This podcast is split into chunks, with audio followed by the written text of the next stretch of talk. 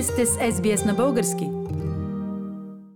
Добър ден, казвам днес по телефона на Явор Константинов от Мелбърн. Явор е главният организатор на предстоящите избори за български парламент тук в Мелбърн, но също така той е част от световна мрежа на доброволци, които се занимават с организиране на изборите в чужбина. Здравей, Фили, и добър ден на слушателите на Радио СБС. Явор няма съмнение, че тази година изборите за български парламент ще бъдат доста интересни, доста бурни. Или още искам да добавя, че интереса към тези избори сред българите, живеещи в чужбина, в това число и в Австралия, все повече се повишава и расте с всеки ден. Нека да започнем първо с това.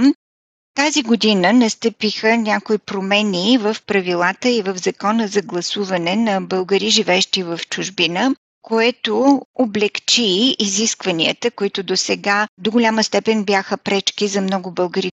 Би ли хвърлил малко светлина върху основните промени, които засягат правилата за гласуване, на които ще бъдат подложени българите, живеещи в чужбина? Да, Фили, точно така. Има определени облегчения за провеждане на изборите. Първото облегчение е, че поради създалата се миналата година COVID-криза, много хора бяха възпрепятствани да пътуват, да пътуват до столиците на държавите, в които живеят в нашия частен случай. Това е до Камбера и да подновяват изтеклите си документи. И това е една пречка по старото законодателство да се регистрираш за гласуване, а и също да гласуваш на изборния ден. Това правило, човек да притежава валидни документи, тази година отпадна, бе премахнато. Така че всеки човек с изтекли документи, независимо кога са изтекли, преди една година, преди 5 години или преди 10 години, може да се регистрира за тези избори а също така, с същите тези изтекли документи, може и да дойде да гласува на изборния ден, 4 април тази година. Нека да споменем още малко и за това, че Гласуването ще е лично, няма да бъде електронно тази година. Не можа България да подготви електронна система за гласуване, но освен изтеклите документи, за които говориш, или документи, които са валидни в момента, може ли да подчертаеш, става дума за лична карта или за международен български паспорт?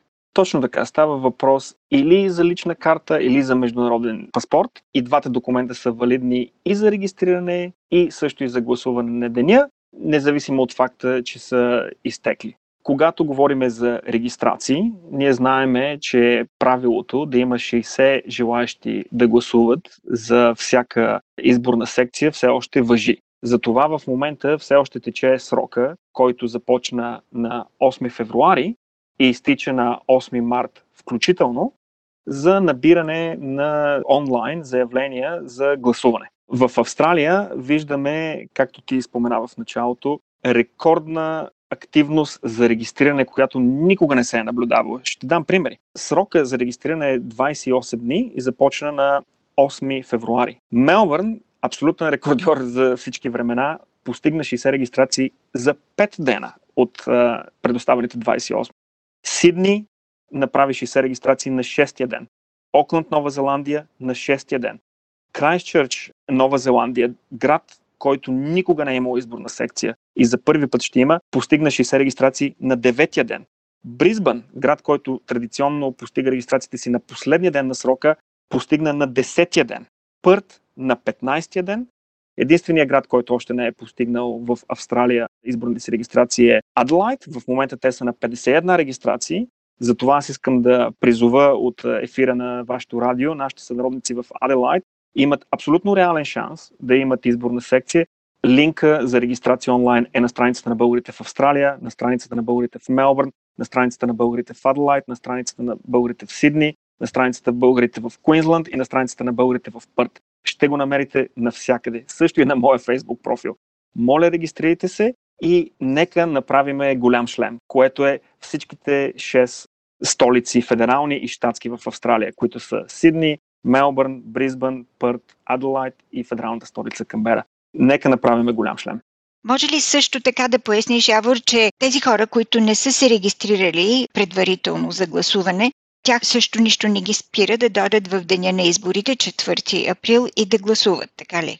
Точно така. Това е едно важно пояснение, че нужни са 60 регистрации за отваряне на секция, но в самия изборен ден, дори хората, които не са се регистрирали, са абсолютно свободни да дойдат и да гласуват. Попълва се една малка молба и така ние ви вкарваме в списъка за, за деня. Единственото правило, разбира се, е човек по българското законодателство да гласува само един път в една изборна секция, но дори да не сте регистрирани, заповядайте с личната си карта или международният паспорт валидни или изтекли и след написване на една молба, която е формуляр от една страница, вие ще може да гласувате. Също важен въпрос, който ми беше зададен преди няколко дена, беше от наш сънародник от Бризбън. Те се регистрираха в собствения си град за гласуване и след няколко дена се сетиха, че всъщност на Велик ден е дълъг уикенд в Австралия, Easter Long Weekend, и те ще пътуват и ще отидат на къмпинг някъде много близо до Сидни. И казаха, о, Явор, ние, ако сме регистрирани в Бризбън, може ли да гласуваме в Сидни на този ден? И българското законодателство казва да. Човек може да е регистриран в един град, но ако пътува и на този ден е в друг, той може да гласува в другия, стига да е гласувал само един път в една изборна секция. Благодаря на Явор Константинов за тази информация. На довиждане искам отново да призова нашите сънародници в Аделайт да се регистрират. Имат още 10 дена и са нужни още само 9 регистрации в град Аделайт и също така нашите сънародници в Камбера. Моля, помогнете като доброволци за изборна секция Камбера. Благодаря. Харесайте, споделете, коментирайте. Следете SBS на български във Facebook.